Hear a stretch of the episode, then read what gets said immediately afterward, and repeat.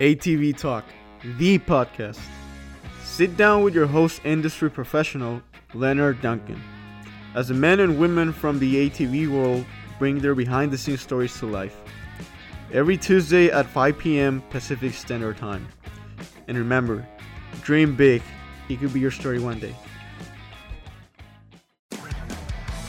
GBC Power Sports Tires, a division of Greenball Corp, has been producing industry leading tires for ATV side by side market for over 25 years, with tires like Mongrel, Dirt Devil, TerraMaster, XC Master, Dirt Commander, and Groundbuster.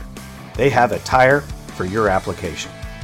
Top racers from GNCC, Works, and Best in the Desert rely on GBC Power Sports tires. So why shouldn't you? Go check them out at gbctires.com to see the full line of tires they offer. Thank you very much.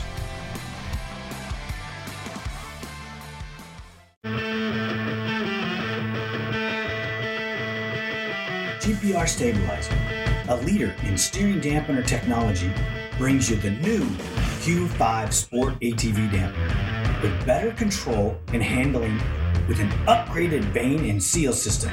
Go check it out today, www.gprstabilizers.com or call 619 661 0101. Don't forget to tell them ATV Talk sent you. Welcome to another episode of ATV Talk. I have a rare, rare opportunity to speak to Richard Cole and Stuart Walker. They both are over from the UK. Gentlemen, thank you so much for coming over. You're welcome. Uh, Richard, um, tell us uh, what your qualifications are to be on the show. Old, fat,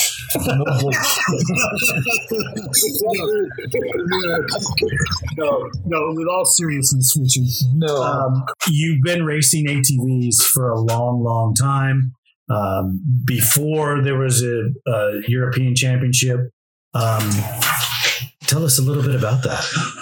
Ah, I think I came out to America in um, 89 and um, met yourselves and Lauren and started using your products then. Went back to England, spread the word a bit, and that opened up the relationship with yourselves and the ATV world. And then we um, carried on with a bunch of years at Pont de Vaux and I went on to win European Supermoto Championship, um, British Championship um, on the four stroke quad, and other international races. But went on to, to run the KTM team in Europe. Um, so I've been on the boat for a long time now. Well, you raced the LA Coliseum. That's right. I've got a picture on my phone to remind it today. You know whose machine you. you were. You know whose machine you were riding that day. Yeah, yours. And he was riding my 250R. You know, This, it's spooky, right? Because this morning on, on Facebook, I got a Facebook reminder of that day. that day, and there's you, me and you. Oh wow, that is crazy! And we're sitting here taping an episode. Uh, Half the size and no grey hair. wow, you were skinny. And you. Uh, Well, I was a kid then. I'm not as old as you. Nearly. no, all fun and aside, uh, most of the people are going to listen to this and think that all we do is is rib on each other. But uh, you have to have been around back in those days to understand. You know, we've been doing this for you know forty years. That was that. Are you sure that was eighty nine? I started on the, the quads in the back end of 87. Won my first um, championship in 88 Right. on a stock bike. Was it was much smaller in Europe? You guys No, didn't have it the was- same amount of product. No, but if, if you wanted a good bike, then you had to be using American product because in Europe there was no development of aftermarket parts at, the, at that time. So if you didn't want a stock bike, then you had to come to America. And that's what I did do. As you came over and Yeah. and, and found us and and uh, got some parts. Yep. Stuart, how did it all start for you? similar timing. It was September '87, I think. I ended up with a 250 Suzuki. You were on Suzuki as well, then, weren't you? And uh, yeah, never really looked back. It kind of filled all the weekends and met people from all around the world from it. How long before you came over to the States? Oh, long, long time. Um, I'd been over to the States family wise, but never really encompassed much on the quad side, really. Um, we met up with things to buy product to bring back and everything else. But unlike Richard, who got the ability to race out here, that was a little bit more difficult for me. I had young family as well, you know, at about the time, at or on around the time that we started racing anyway. So it was always a balance of scales. Right.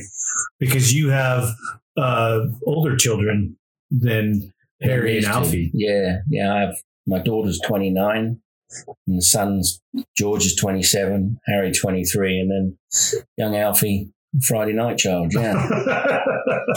was, was Alfie an accident? Ah, good accident. Yeah. Yeah. That's awesome. That's awesome. Um, you also just became a grandfather too, didn't you? I have indeed. Yeah, my daughter's just given birth to a beautiful young baby called Lottie. So we're all very excited about that as well. So, well, yeah. congratulations. Thank you. That's- The fact that we all sat in Pont de Vaux back in the 90s Mm. when we were still non-gray hair and and and younger and now we're sitting here and we have grandchildren and it, it, it's it's pretty amazing the, the, the way the circle goes around I think it's a testament in time that you can just, you know, the competitiveness always generates an element of friction, but it, it inspires a terrific amount of respect as well.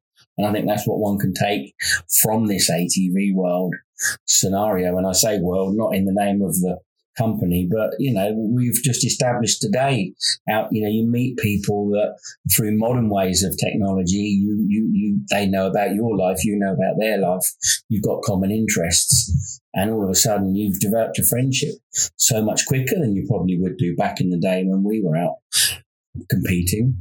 well yeah when we were doing it you had to meet people at the track Yeah. you know and they'd call you on the phone and you would talk i mean we're talking pre-email Mm.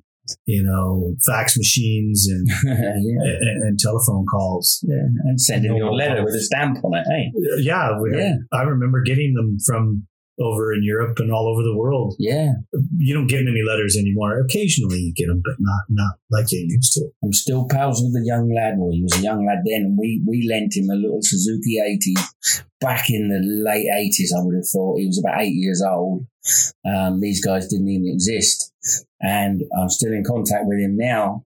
But he, yeah, he would write to you. You know, you'd sign a shirt and give him a shirt at the end of the race. And, you know, now he'll send you a digital picture of this thing that you gave him as a gift, you know, and, and he's a 40, 35, 40 year old guy with a, you know, as a vice executive chairman for a big oil company and shooting around the world. And it's just, they're the things that it gives you. Yeah, and, and you and you still get to talk to those Yeah. people. Yeah. Uh, you know, uh, it, it's pretty amazing. Um, was Pont de Vaux always something that you guys desired to do, or was that something that came later on in your racing career? I was the first Brit Yeah. to go to Ponneville. And um, I, just found out about the race by mistake. And at that time, I, I would go and ride anywhere and do any discipline, whether it was super motard, motocross, beach racing. So I went to Pondeville and um, we, we did it the first year on a, an LT 500. And then um, What, do you remember what year that was?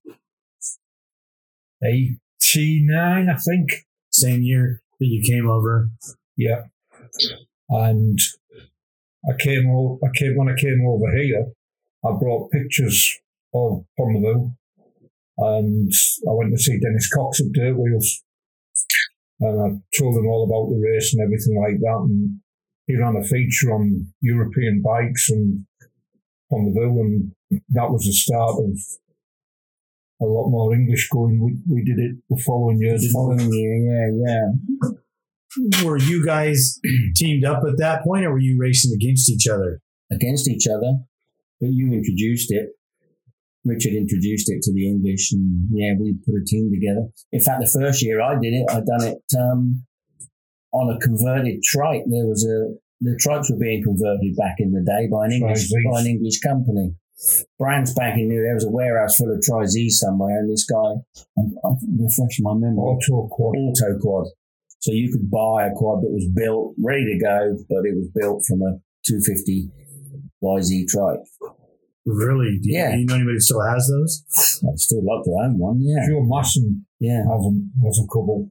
Mm. Really? I'd love to see photos of that because nobody turned the one into a quad No. over Did they not? No. Oh, there was two or three firms, and and I, and I converted one for a, a lad who's still a pal of mine now, um, Simon Lawrence, and I welded the front end on it. You could buy it as a kit, or you could buy it as a finished article, and they came from the motorsport heritage, so they were good at bending tubes and geometry. And in all fairness, it wasn't a bad thing in its day. Well, yeah, but we're we're going from when most of us raced stock arms with stock shocks for Yeah. years before you know Öhlins were the thing to put on your machine. Yeah, You know, I won a at Winchester um, Paddy Thorns Championship, which was like a British Championship. Then I won the, the meeting on, on one of them. On an auto Well, quad. uh, On an yeah. autoquad, yeah. yeah. really. Oh, I think we, we put it on seventh or eighth at Pont de Vaux in the first year there. Top ten. Nice. Yeah.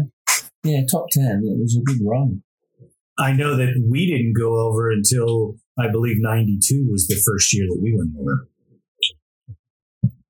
Yeah, I think it was Mark Yeah. Earhart and um, I don't know who Mark was was. Doug. Yeah. It was Doug. Yeah. Earhart and Doug. Yes, Yeah. it was. Yeah. And I, I rode as well on a, a Duncan Banks that year.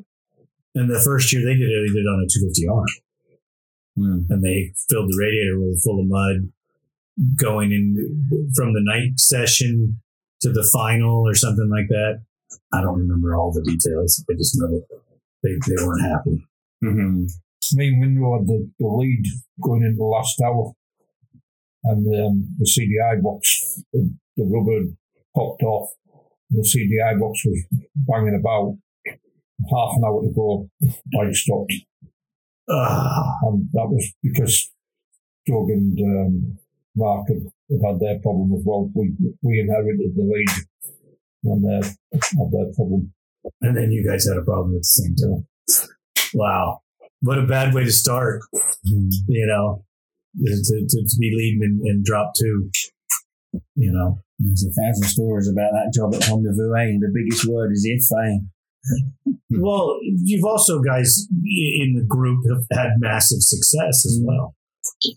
But I mean, before we did Pondaville, we on the with the Duncan team, we did Skaving and Beach Race on the LT 500s.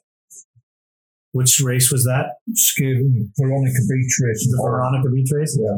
Yeah, that was that was big for a while too. Yeah. Did they do they still do that or did, did they drop it off? Um, the, the guy who used to run it, um, a person called Bob Dion, he worked for um, a Dutch TV company, and um, he was very superstitious, and he wouldn't run a 13th beach race at um, Skaving. So they, So you ran twelve? they ran 12, and then they went to Hook and Holland, and they ran one there, but it wasn't it wasn't the same for spectators or anything like that. It was so they just called it a day. Oh, because they could because he wouldn't go back and run it in the other Yeah. place. We started running something similar with the, the motocross bikes now, but it's like a Red Bull race, but it's nothing to do with Bob Dion. And they won't do anything with the ATVs. Hmm. Well, is it the same over in Europe that it is here that the motorcycle guys frown upon the ATVs until they get on one and realize they can't ride it? well, yeah, there's a, there's a lot that have come across and attempted to, and there's not so many that have stuck at it. But yeah, they do frown upon it, and they frown upon it. A lot of the track owners do as well. And we're experiencing that here this time, first time ever, really. A lot of the track owners don't really want you there. They don't like the way it pushes the track out. Although some of them love it because it gives them a brilliant berm to be able to get onto earlier and they can develop one themselves. And, and others, you know, we found it this on this occasion that we've been very much more um, finding it difficult for places to ride. Hence, we've been out to more of a private place today. Yeah, it, it, it is more difficult. Um, one portion of it is the numbers. Mm, You can yeah. never get the ATV guys together to go practice in the in the amounts that you have the, the motorcycle guys. Yeah, they don't want to mix it, and if they haven't got six or eight on the track, it's just not financially viable, I suppose. Yeah, that's Yeah. totally it's dollar driven, Yeah, and I totally get it. You have to Mm. make sure that it, it's economically feasible for everybody, or you shouldn't do it. yeah. Um, Richard, are you still involved in building teams and working with riders? Not with teams, but still work with um, some riders, not just quad riders, but with a couple of solo riders as well. Um, but team wise, there is no teams anymore in Europe. And this is, I think, why quads have declined a little bit in Europe is because there's not new bikes available other than Yamahas. Um, I was involved with the KTM and um, they've, they've stopped producing to concentrate more on um, electric electric bikes um, due to the fact that they'd be able to sell more volume across the world rather than um, the small amount of ATVs. Do you think that if a manufacturer came back, let's say it is KTM, God help us, um, and they came back with an ATV, they would come back with three ATVs because you'd have a KTM, a Husky, and a Gas Gas. So they would do the same thing they did to the motorcycles, and they, I think they would, if it's a if it's a decent machine, it would ignite a fire in the ATV world. Yeah, it, it would. You're right. It would. Um, but I don't think they'd be able to sell the volumes of ATVs as what they would um, electrical stuff. Is electric stuff over there that big? It's it's coming. It's everyone's saying that by 2030, Honda aren't going to have a combustible engine. I just can't see that happening because you're never going to make those electric bikes as fast and as good. I think you are. Oh, okay. I, I may eat my words, but uh, make an ATV that good. Well, we we seen somebody in Italy, um, Montebellini, his father built an electric quad, and at the time he had a really really trick Honda with a lot of carbon fiber parts on it, and his father built this electric one, and his lap times were less than a second difference. How much? How much battery charge time did it? For how much race time did you get? It had enough battery time for, for 15 minutes. The weight was was really, really heavy, but the speed of the thing and out of the corners and it just drove was, was phenomenal. Well, straight ahead drive on an electric vehicle would be would be awesome. Mm-hmm. It's like the difference between going from the two stroke to the four stroke. Yeah. But just the overall weight and the fact that in your endurance racing you couldn't do it. No. Because it's just not gonna the battery's not gonna live. Yeah. You know, I mean, are the electric cars, you know, I know F one has a gas powered engine with an electric deal. I don't exactly know how the correlation works uh, in, in, in how those cars go, but you know, they go over 200 miles an hour. you think of the technology though now you've got we've got an e-racing which is basically formula one but it's all driven in streets we've got the hybrid version of the f1 cars but you've only got to look at what they've just done out in the dakar now with audi. What did they do? Because I didn't hear about it. oh it's, it's unbelievable. They won stages you know. They've won In an electric stages in electric cars in the dakar. Now it's relative to the brand and the investment but ultimately it's got to come, it will end up coming in everything. So whether we, you know, it might see us out, but these guys are going to have to adapt. Well, this is a, a, a open-ended question. do you believe that it's the answer that they're looking for? Because is electric that much better? Because I know it's not any better for the environment. That lithium battery is just horrible. Mm, totally agree with you. Oh, totally agree. Yeah, just And you're never going to get away from the oil production because oil, you, you need oil to make everything. Yeah. You know, you need oil to make the tires, you need oil to make all the pieces. You know, you need oil to lubricate everything as it's, as it's being used. Well, we just had the first round of the World Rally Championship in WRC, and they've they've gone now to um, like the hybrid cars. So they're going to force it, whether whether it's feasible or not. They're going to force it. Howard, let's get back onto the ATV trail. I think it'll be a long, long time before we see it spoil, spoiling our sport. Well, let's hope so because Yeah. I'm I I- I'm intrigued, but I don't I don't want to go that road. No. I mean, I know Tesla's got a quad, um, and it just looks like a tank. Yeah, it, it's you know batteries have been around for a long time. If you play golf, yeah, Yeah. so let it just leave it Yeah, leave it for in the the golf golfers. Yeah, so, Stuart, you've been on multiple Pont de Vaux Banshee teams. yeah. Uh, when you were racing the Band- Banshee in Pont de Vaux, was that by far the funnest thing that you've done on a Banshee? Oh yeah, I, I yeah I've gone from like we spoke earlier, the little 250 Tri Z conversion into the Suzuki's, and then I'm just trying to think when it would have been mid 90s, 94, five when we stepped up to the Banshees. Uh, oh yeah, I don't, I don't. There's anything anybody would if they've driven a Banshee around Pont de Vaux, that circuit was designed with those bikes in mind ultimately. And uh, yeah, there's there's no there's no um, there's nothing that sounds will give you that exhilaration like it does. I mean, I've done 20 visits there in the 30 odd years that it's run, 20 rides there. I've visited it more with these guys when I haven't ridden, um, running them and their teams and other teams. But um, yeah, I've I've probably done it out of the 20, 15, 13 probably times, and it's been on a Banshee. So yeah, so yeah, they're awesome. With the high speed that a Banshee can run, Mm-hmm. Is it still competitive? Oh, wow, that's a burning question. We tried it. Huh?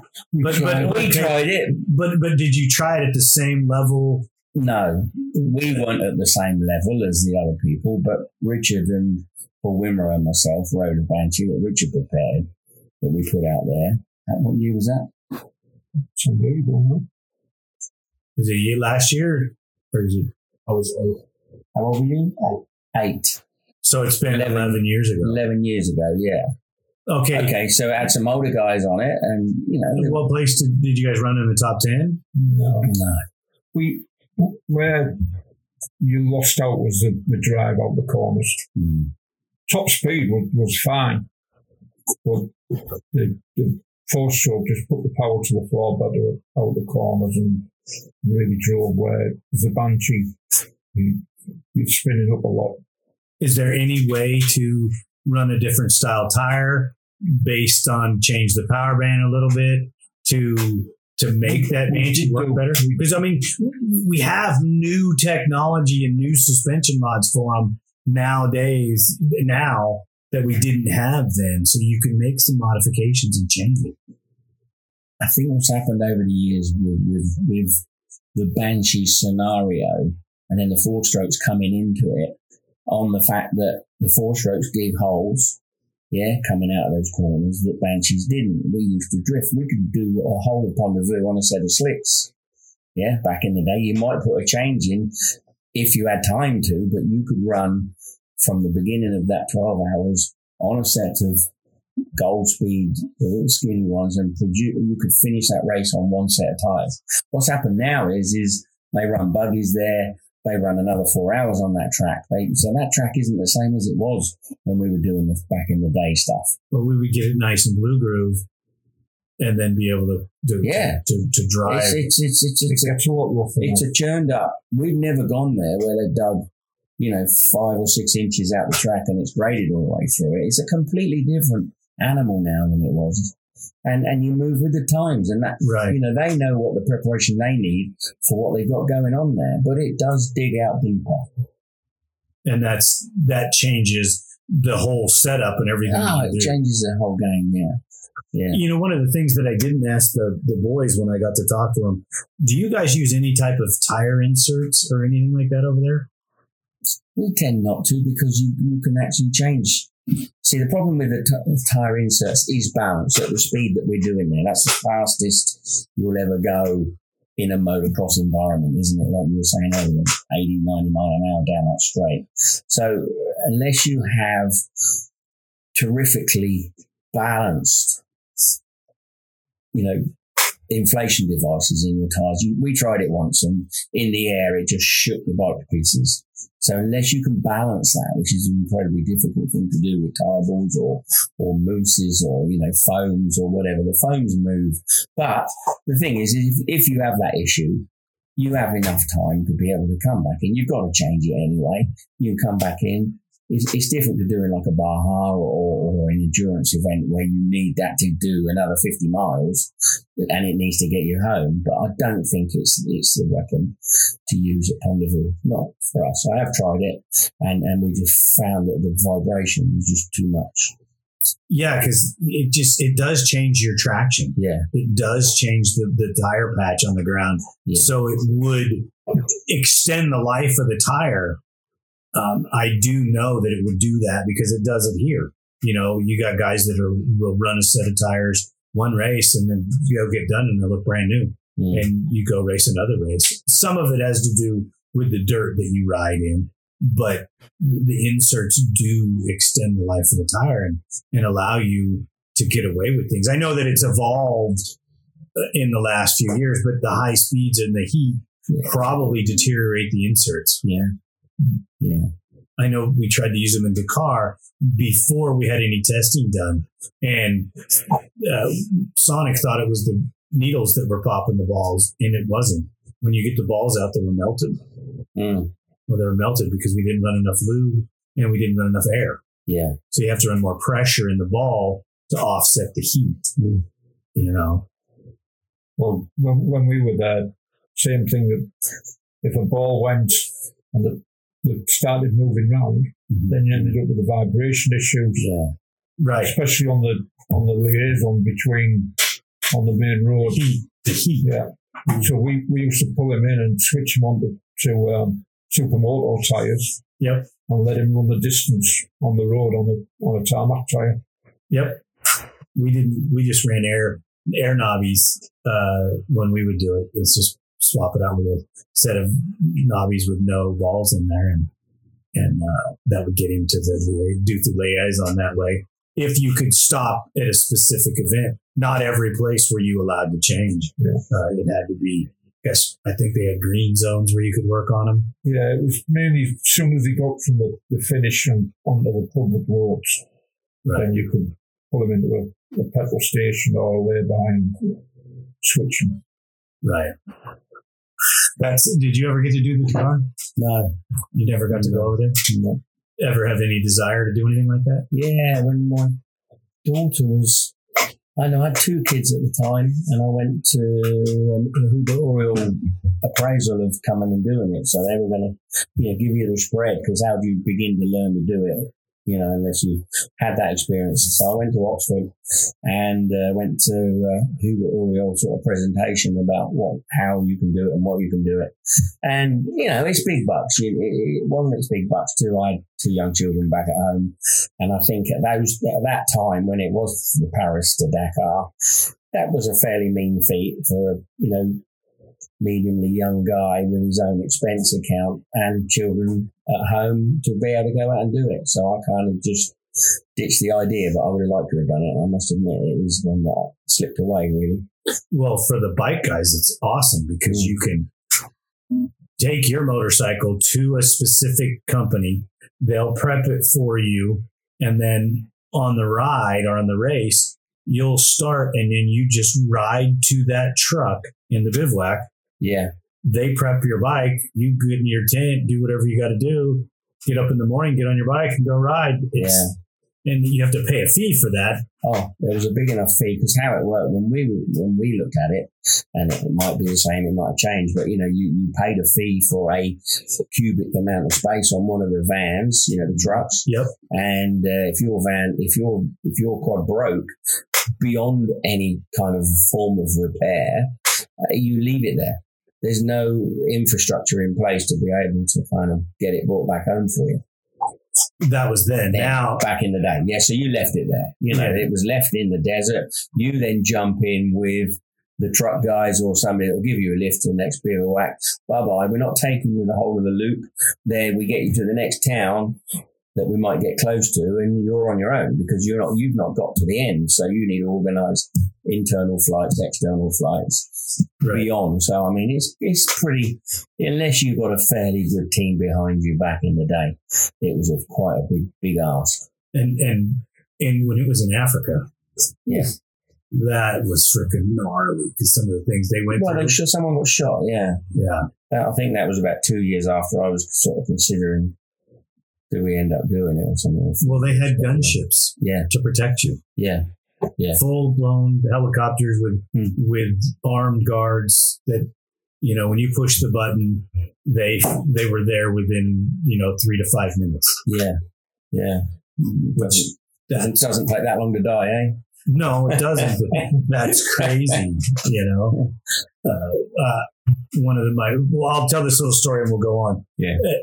a buddy of mine was there in one of the big trucks, uh, dry racing the big truck, and they got off course and they stopped at this hole in the wall gas station, whatever, out in the middle of nowhere. They said, and they bought a soda, and their speaker inside the truck started freaking out. Where are you? Why are you not on course? Whatever you do, get back in your vehicle and keep moving immediately. Mm. So there were they were tracking them, Yeah. and someone was tracking them, Oh and it was going to get ugly. Mm. So crazy stuff happens out there. I'm glad that South America was never like that. No. No, it was good. Oh, it was fun. It was awesome. You know, good people, good food. You know, you didn't have to sleep on the you didn't have to sleep on the floor in the dirt. You know, you did get a uh, after the first year. You know, you got to go when it was good. Uh, uh, I didn't. We had to sleep on the floor. Uh, well, Rafa was notorious for making sure he had a hotel and everybody Oh, else yeah. got to sleep in a tent. But you know, that's that's what you did. You know, I mean, it, it's unbelievable the amount of things that we've got to go do. You know, you guys have traveled all over Europe to race ATVs. Yeah, we done the. You probably didn't mention it with um, Harry, but we've done two years of the European Championship with Harry, and you know that was uh, your Richard sort of introduced us to it and said, look, you know, you want to get there and be somewhere near the best, you've got to go out and race with the best, and, and the Europeans need to seriously be recognised now. You know, there's some damn good riders out there. And how many different countries are there that race that series? Oh, cracking! I mean, Eastern Europeans, you, you, you've got um, Latvia, Ukraine, Estonia, Ukraine, um, Czechs, Poland, Polish, Denmark. and then you go Denmark, Holland, Swedish, Germany. Swedish. You know, there's there's a lot of Europeans now, and it's interesting how big their little quad bubble might well be. But there's a lot that are still at speed that make you raise your eyebrows, and you need to sharpen your pencil to be as good, if not better, than them. It, it runs on the back of the um, World Sidecar Championship, which you guys call Side Hacks. Um, so Which is big in Europe. it's big and big spectators, and you go to these countries that we just mentioned there, and the facilities and the tracks are, are out of this world. Far better than what we've got back home, Mm. like um, brick built commentary towers, showers, jet washing bays, just everything. Like really, the facilities are, are second to none. And how many races are those a year? Well, first year we did it, it was about eight, and it's probably been bubbling around seven or six now. Um, but it's a great format. it's a terrific format. You get thousands of spectators, not not hundreds. You get thou- And and how well does Harry do in that? Harry comes third on the two years, both two years that we've done it. So he podium, if my memory serves me right, in France, which was the second round that we went to. He podium with the likes of Mornier and people like that. Um, at the second race that we went to, no, he's strong. Yeah, very strong and well respected in Europe. And are you guys going to go back and do it this year? If if if the travelling is easy enough to be able to do, then then we intend to try and do it. The problem is we want to do it with two of them. It kind of doubles everything, the size of what we could take, or we don't have a spare bike for one of them. And we, we've got a rig that takes two, and you know maybe we can trailer another one, but that's always a risk, you know, for security reasons when you're doing quite a long bit of travelling. You know, we, we hit it. What's the average hourly drive time? Um, Ukraine. Ukraine, You can be at the border in the Ukraine for 10, 12 hours. 12 hours to get through a border control. Just to go to the Just- across the border. just to get across the border. Yeah, it's and, and now the Brexit thing as well is, is that brings us on you know another issue which is another political issue that we've been talking about battery powered vehicles and other things. I'm sure you don't want a political show, but No, no, not at but, all. you know the political issues of being able to travel and moving goods. Yeah, which are deemed personal or whatever, it brings another issue. So it's harder to do it, but we still, you know, the guys didn't really mention, you know, they've, we've done the sand championships as well out in Europe, in, in which runs in France. So there's a terrific amount of very, very good racing going on out in Europe now.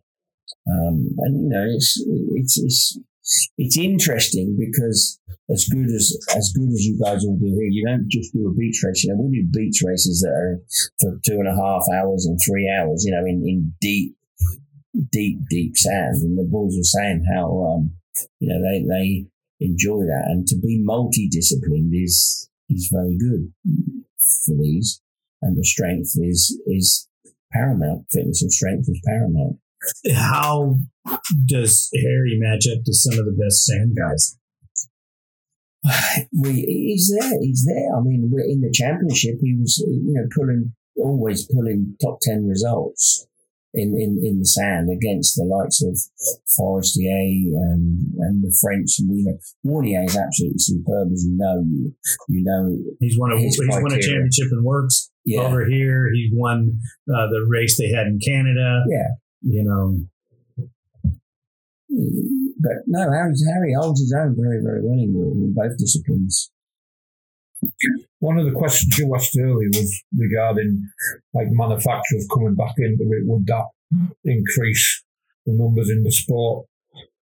One of the, the I think the biggest problem for the sport, especially in the UK and, and Europe, is it's not the cost of the bikes or the running of the bikes. I think that's pretty much across the board still is what it was. It's it's the cost of actually getting to the races the cost of fuel, cost of travel. And I think that's what hurts a lot of racing now is, is that traveling cost. yeah, because I know that there are riders um, here that won't travel to some of the long distance races because of the cost. Oh yeah. Well, And it's easy to travel in the states. Mm, Yeah, there's no border check. There's nothing. You just drive. yeah. You know. I was set to do the, the ATV Nationals over here with James Helliwell. And um, that was because it was going to be cheaper to do the, the Nationals than what it was to do the Europeans because of the cost of travel. Um, you're traveling with a, a, a camper that's, that's thirsty. Um, you've got ferries involved. And I mean, what one of our European rounds was in Portugal one weekend, and then the following weekend it was in Latvia. Well, you just couldn't get two further places apart in Europe. Um, And and the drive would have taken more than a week to get there. it would have taken a week to get there. Yeah, you wouldn't have had much time in between. Wow, that, uh, is that just bad scheduling? That's just people that just don't. They they'd step on a plane and step off a plane. They don't look at the uh, the logistics. Yeah, the promoters aren't doing their job. But No. not at all. Wow. And what do they still do that kind of stuff to stack them like that? yeah, they can do. Yeah, they've done it. Yeah, if you look, if you look at the European the, the schedules that they've got, this thing they got you know one or two that are back to back, or they're two that should be back to back, but they're two weeks apart. So you could stay out there for ten days and you get two races in, but but they they they they've not split them incredibly well. In all fairness, the sidecar boys. And which is big in Europe, and, and that's what's drawing the crowds, which is great. But unfortunately, the, the, the sidecar guys seem to get some kind of assistance somehow, whether, whether you know they're backing their team backing or whatever. But they got terrific, terrific entourage of spectators and and you know friends, family, and support, and it works well for them. But but subsequently, the way that they piece it together, they're they're better to be able to hang on and stay out there for a bit longer than we are. We've got three Europeans there on the consecutive weekends. Yeah. And that that's just. And how much drive time is there? Um, not that's not so bad, but it means that you're away for three weeks. Yeah, you can't do that, if, you- especially if they have a job. Yeah. Yeah. And what you've got to remember about the Europeans is there's no prize money. No prize money at all. No. There is for sidecars. You get You money. pay the same amount of money, most likely. You you pay out the same amount of money, but you, but you don't get. Fortunately for the Europeans, respectfully, I don't think we've ever. You don't pay to go and do them. I think one meeting we actually contributed um, in So Cro- entry fee doesn't- Croatia. We en- contributed like, but it's a hundred euros, and and purely if you see it, you know, it's it's it's you, it's twenty. Some guys, you know, if they don't qualify, but ultimately it's kind of a twenty to twenty-five team circus, you know, that's going around and doing it. But yeah, we've only ever paid once, but no, no prize money. That's incredible. Mm. See, the the sidecars are run under FIM, and the quads are under run under the EMX in it. Yeah, And EMX don't believe in prize money, but they, they normally give you a free entry. Whereas the sidecars, they get good money. They get a start if you qualify, you get start money, and then if you're in the, the if you've qualified, then you do get prize money right the way down to the last position. And there's no way to change it and get the FIM to take it over. it's relative to the spectators. Well, they don't even give you a chance to have a spectator base, you know, because No. they're not because they're not allowing you to grow enough to to generate income. Yeah, But one of the other reasons why they run the quads at the sidecar events to grade the track Because the sidecars like dig some serious, and I mean serious holes that you could stand in, you could stand in them ruts up to your waist. Well, you might have seen it in Denmark at the Quad of Nations, how deep the, the ruts get. yeah, Um, so if there's quads there, it helps you keep the track graded. it's it smooths in the big old holes. Wow, that's just horrible. Eh, Well, anywhere you race an ATV, I know you go get third place in Dakar and you think you're going to get a check. Yeah, you know, you spend hundreds of thousands of dollars and you get 400 bucks. yeah, yeah. Wow, woo-hoo, I got a trophy and 400 bucks. Mm-hmm. I think There's not even enough to pay the airplane, air, airfare home. All the meal for the crew. Yeah. You know, uh, when I did it in, in 09 with Raphael Sonik, and he goes, Hey, I'm going to give you the prize money. And I'm thinking, All right, this is awesome. Oh, man, is- wow, that's great. And I'm thinking, you know, wow, is it thousands or what? 400 bucks. I was like, I was still grateful for the $400, but Yeah, I was a little disappointed in them. I knew how much money was spent to go do that race. And I was just like, damn, that's just ridiculous. You know, what an atmosphere with the spectators mm. in the, in the Dakar. yeah, you can you can't go to another sporting event that I've ever been to that has a spectator base like that. I mean, I don't know if it's like that in Saudi Arabia. Th- th- This is the spectators aren't on trackside or anything like that. This spectators at the side of the road travelling to and from the stages, isn't it? Because they're, they're not. It's just a, that big of an area that Mm. they can't get in there to, to physically spectate. Well, yeah, because they don't let you know where the course is going. Basically, um, we got to see the riders come through um, a, couple times where you just happen to stop on the side of the road and, and catch a guy go by, um, and then you realize that the, the riders were coming, and, and you stop and watch for a minute. Unless you're mechanicking for a guy who hires a helicopter and flies the route. Well, who did that? Raphael. Really? You guys got to fly in a helicopter? He, he, no, I never. Well, prior to the event, he Oh. flew some of the some of the stages that they knew, and it was clever because you, you weren't allowed to ride them or drive them or walk them. but you could fly them. So he flew them. I know that he was, would go to portions of Argentina and ride, um, just to ride, and then it would turn out that that portion of of it would be in the race. You know, so he was set to ride it already. I mean, that's pretty awesome. Yeah. But I mean, just, to still think about the amount of money you got to spend to do that. Mm. Crazy amount. Yeah, I mean, I don't. Well, uh, originally, when Stuart was on about it, myself and Will van der Laan were, were lined up to do the Dakar as teammates, and it was going to cost thirty thousand dollars a rider entry fee. That's just the entry fee. That's, That's not travel. That's not. That in, that and that would include um, one mechanic travelling um, to each stage. But that was when it was across the Sahara. I mean, Well, I know that my entry fee was ten grand. Hmm. Yeah. and I didn't race. I was just. I was just there. Yeah. Yeah. So you have medical cover and, Yep. you know, all insurances and Yep. repatriation and, yeah. And they did. You know, they feed you. They Yeah. house you. The, the showers were a joke, but yeah. you know, some of the food was too. But put some, it was, wasn't it?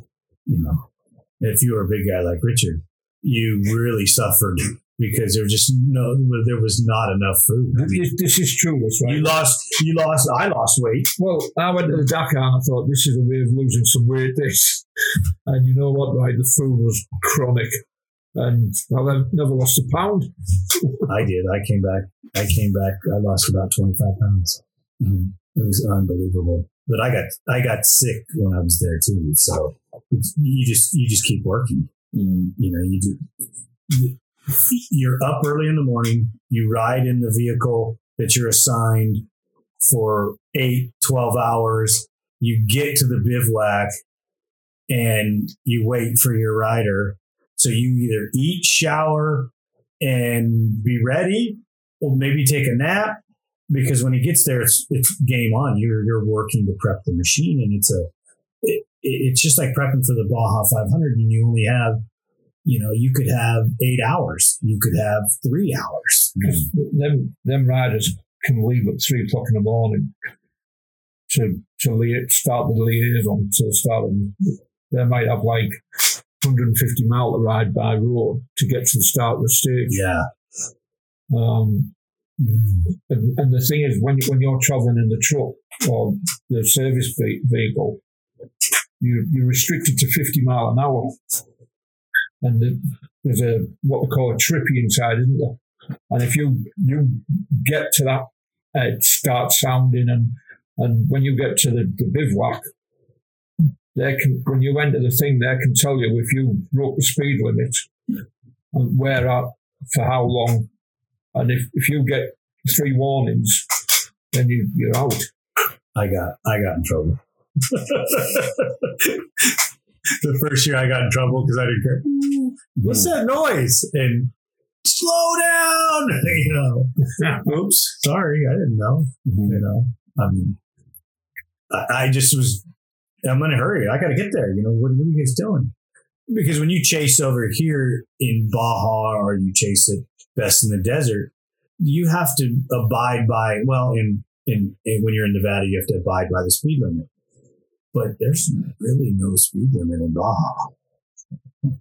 You know, I mean, there is, but The reason this was brought in, though, that it was because it ended up being two races at the Dakar.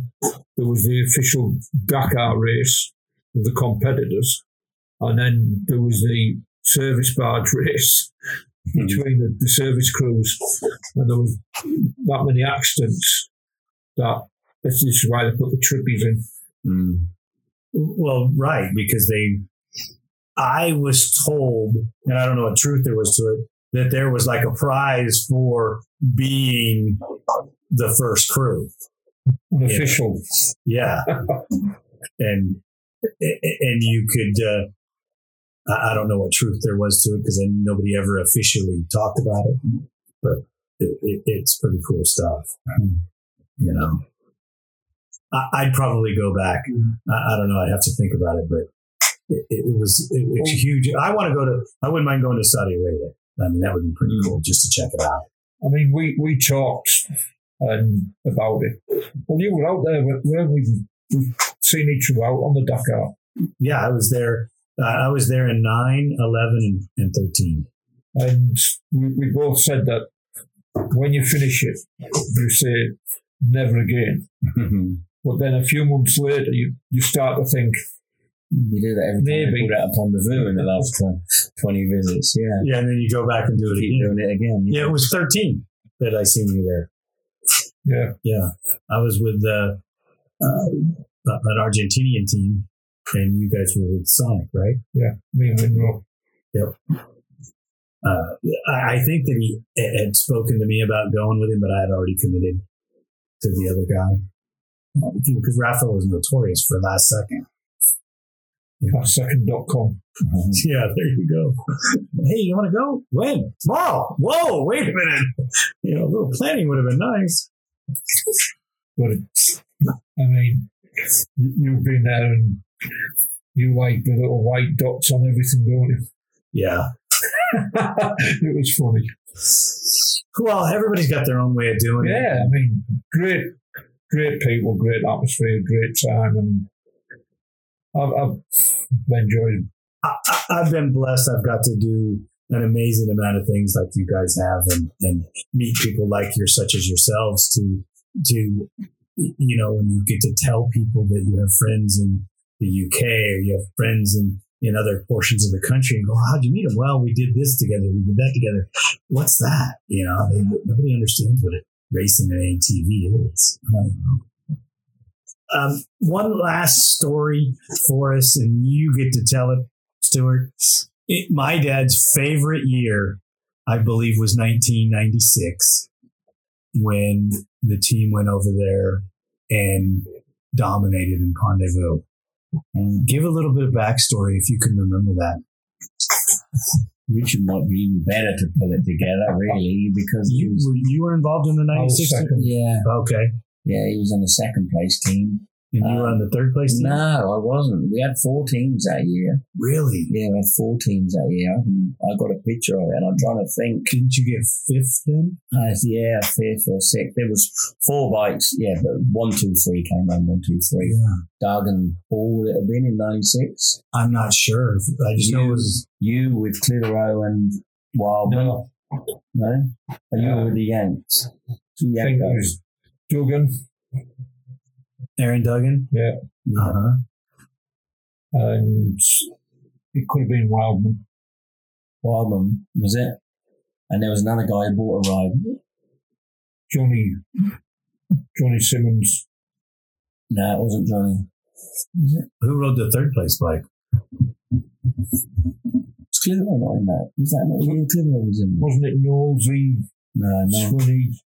No, that was they were in our team. I was just swim mate myself. Number fifteen bike. We had the number one bike. Ah, yeah, yeah, yeah. Oh, Bomb 2.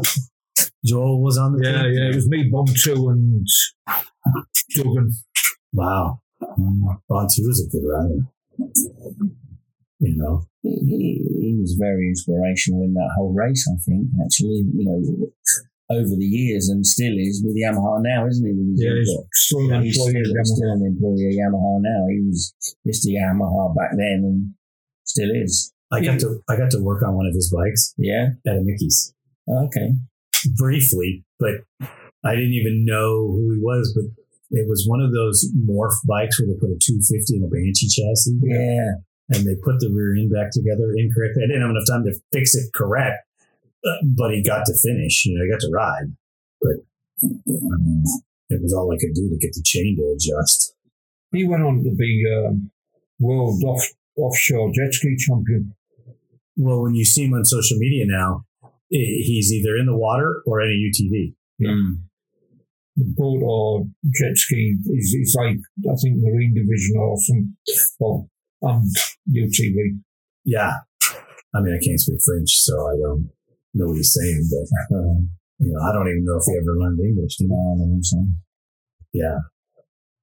See, these are these are the amazing things that, that we get to talk about. These people that um, have developed our industry in so many different ways. I mean, a lot of the Americans don't know you guys because they don't know some of the things that you've done, and and, and that's a shame because they could learn so many different dimensions by some of the things that you've done. I think we understand, going back to what we said earlier about that language barrier, it, it didn't alter that respect barrier. Mm. And I think that although you're competitive against each other, you kind of respected certain things and you always picked something out of it, which you now apply through generations of children and other things. And you hope that they'll pass that on for that respect. And whether it was going back to Will van der Laan, the oldest guy that you met racing a quad, who had regular podiums at Pont de Vaux back in the day, even if On his own quad. on his own quads that he built from scratch, whether you chose to want to own one of those because it didn't fit your model, or or you know, but you you take something from it, and we still see them now at the Europeans because you know they, they come out to the Europeans if we're in Central Europe like Holland or France, Belgium, and we still regularly see them. And you know, the first time we met them, like we just said earlier, was thirty years ago plus in France. That's where where we kind of met everybody from Europe, and then obviously you guys then started to come over.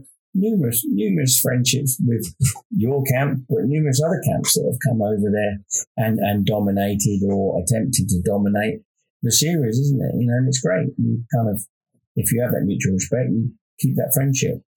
Well, we, we came over, think, about four or five years ago now for Wayne Meridian GP um, for his 60th birthday party. And obviously, um, everybody was there from Corey Ellis to Tim Farr, Shane Hicks, um, Fitch, uh, Ian Fitch from New Zealand, uh, Holmesy was there, um, Wayne Henson, this, and it was like a, a, uh, Mark it was a proper gathering of the old school Right, right. and it was just, and it, it wasn't like we, hadn't seen a lot of us hadn't seen each other for years, but it was only like we'd only seen each other a week ago.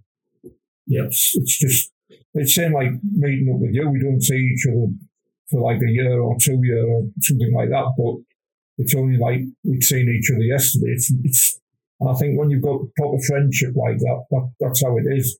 To have a, a, a true friend, you don't have to be in the back pocket every day. Right. Um, you can just, exactly.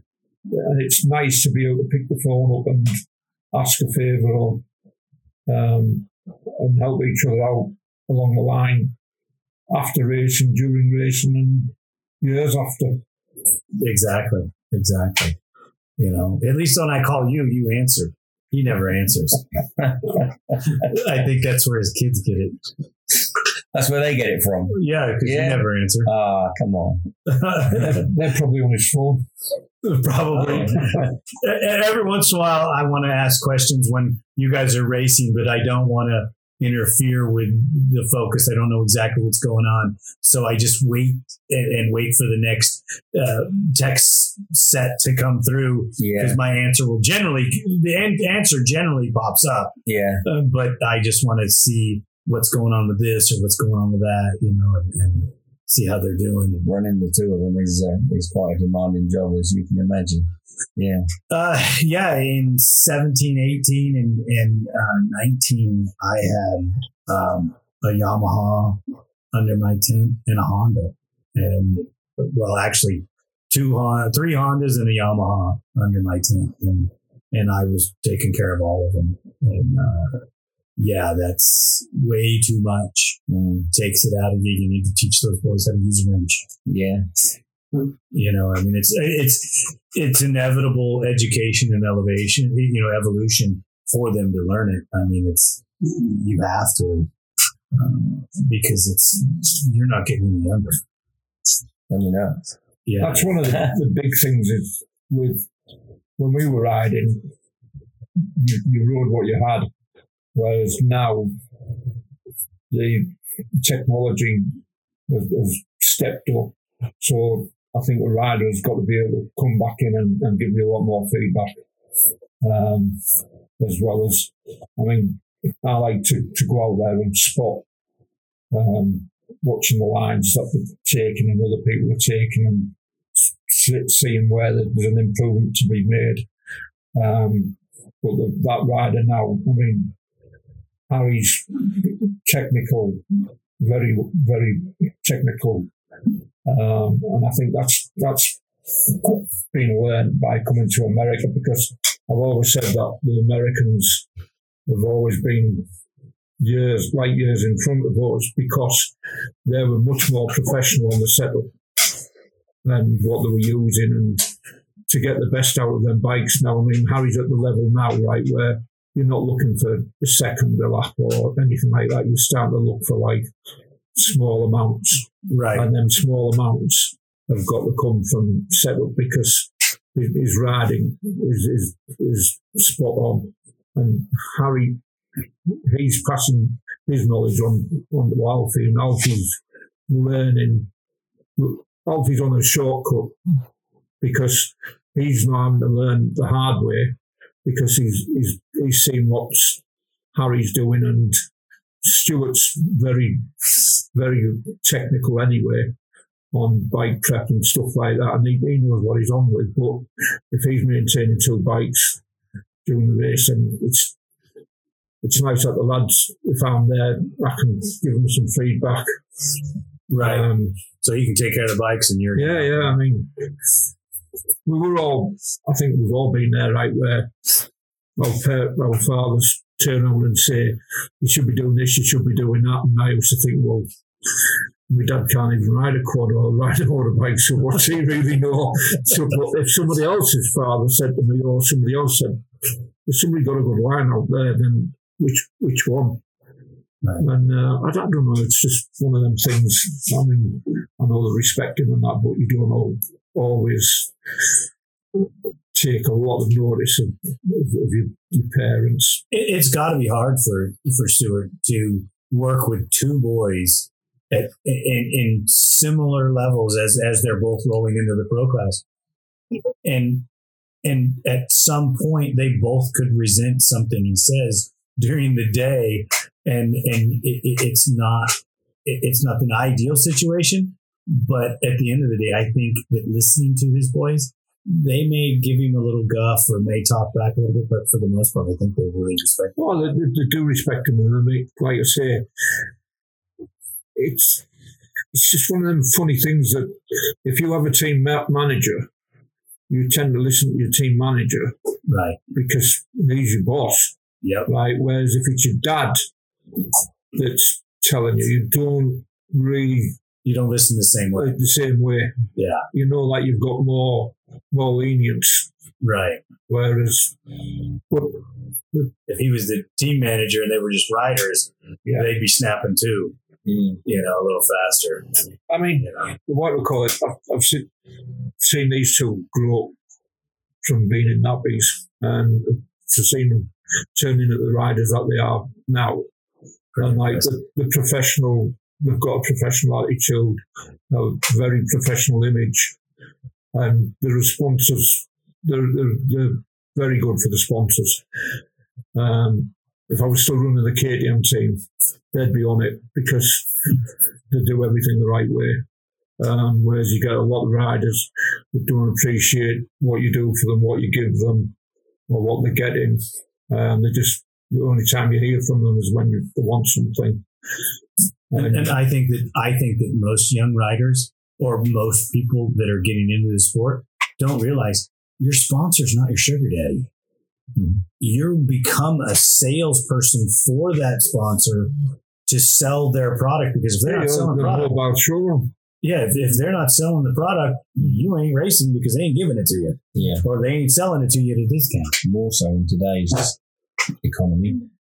Yeah, It's amazing. You know, we need it. They need the feedback. Yeah, because we're still developing product off of racers. Yeah, You know, that's what it's always been. You know, you, you built this this pipe or you build this this widget or whatever it is. and It's you- your feedback that they're relying on. Yep. And you give the, that's what you do. You get the feedback back. You get a rider that doesn't give feedback. You go, hey, this guy over here pays for it and he's giving me better feedback than you. Maybe you should pay for it and I'm going to give it to him.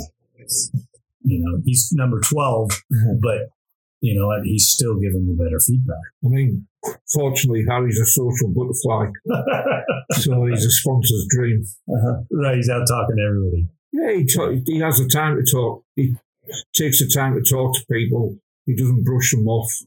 And he's, he's just a real approachable, approachable lad. And Harry's passed that on to his brother, and a credit to, to work with and, and to be associated with.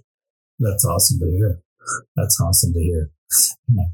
Stuart, I want to thank you so much for bringing everybody over um, and, and sitting down with me. I know that this late in the evening for you, you guys have, a, have had a long day, and I've drug it out uh, probably longer than you would have liked. no, you're fine. But I really appreciate you sitting down and, and talking with us. Um, this is way better than a Zoom meeting. Uh, you know, uh, I don't get to have face to face conversations very often. Richard, it's always a pleasure to, to talk with you. Um, you're a little nicer when you calm down, and maybe you're tired, or maybe they fed you. I don't know, but you you you you, you, you fed him, and, and he's a little calmer in his older age too. I really appreciate it. Put the check in the post. hey, you know what? I'm going to give you the same amount that I'm getting, which nothing from nothing is still nothing. Yeah, So, you're welcome. hey, And seven from 17 makes 10. exactly. but we're not gonna. But we're not gonna tell Harry that No. because I don't. I, I don't want him to get a twice headache. in one night. I eh? don't want him to get a headache. No, I know. He might have put chucks on it. Gentlemen, thank you so much for for coming down here, and and uh, um, I hope that you have a safe travels home. And if you need anything, you'll reach out immediately. The team here at ATV Talk would love your feedback. Please email us at hello at atvtalkpodcast.com. San Diego's Body Evolution and Wellness Center, with over 17 years' experience. Dr. Heidi looking out after all your chiropractic needs, and Coach PJ looking out after all your fitness needs. Visit our website, www.bodyevolution.org, or call for an appointment 619 987 8875. Duncan Technologies International. More than 33 years in the industry building racing programs and ATVs around the world. We build winners. Thank you for listening. We hope you enjoyed the episode.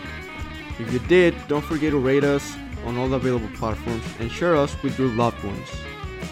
Follow us on Instagram and Facebook for more ATV Talk news. See you next time.